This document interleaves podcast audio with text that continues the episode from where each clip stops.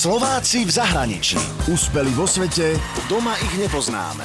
Americký sen. Takto najjednoduchšie a možno aj najkrajšie by som zhrnula príbeh ďalšej Slovenky v zahraničí, ktorú vám chcem predstaviť. Lenka Bárta pochádza z Púchova a pred 16 rokmi sa po vysokej škole rozhodla, že sa naučí angličtinu a odišla za kamarátom na Floridu. Prišla som sem, bolo tu teplo, boli tu palmy, zistila som, že ja som nemala vtedy ani vodičák, pretože Púchov je malé mesto, tam sa všade človek dostane v podstate autobusom alebo vás niekto odvezie.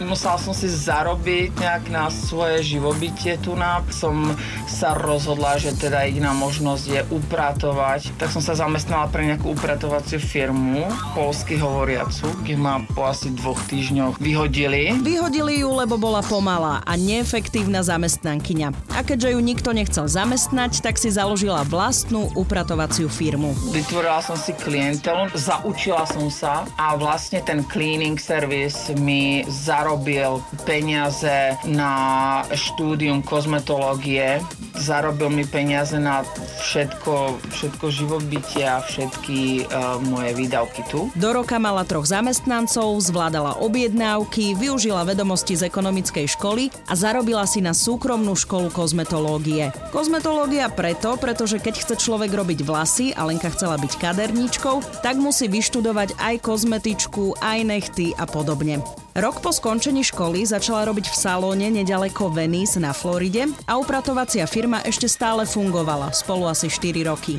Potom Lenka otehotnela a neskôr si už našla prácu v inom salóne. Ono to bude možno znieť ako kliše, ale Lenka sa chcela posúvať ďalej a hľadala iné možnosti. Tak som sa rozhodla teda viac menej z frustrácie, že si založím salón asi sama. Ten trend tých obrovských salónov s milión asistentov začína byť trošku únavný. Tak ma napadlo urobiť exkluzívny malý butik salón kde tá žena dostane 100% pozornosť a kde sa necítia, že je tam príliš veľký chaos okolo nich a niečo, niečo kreatívne, niečo skvelé, niečo, čo má atmosféru a kde si tí klienti, tie ženy oddychnú. Salón má dve šamponovacie kreslá, 5 kresiel na strihanie a 4 kreslá, kde sedia klientky počas farbenia.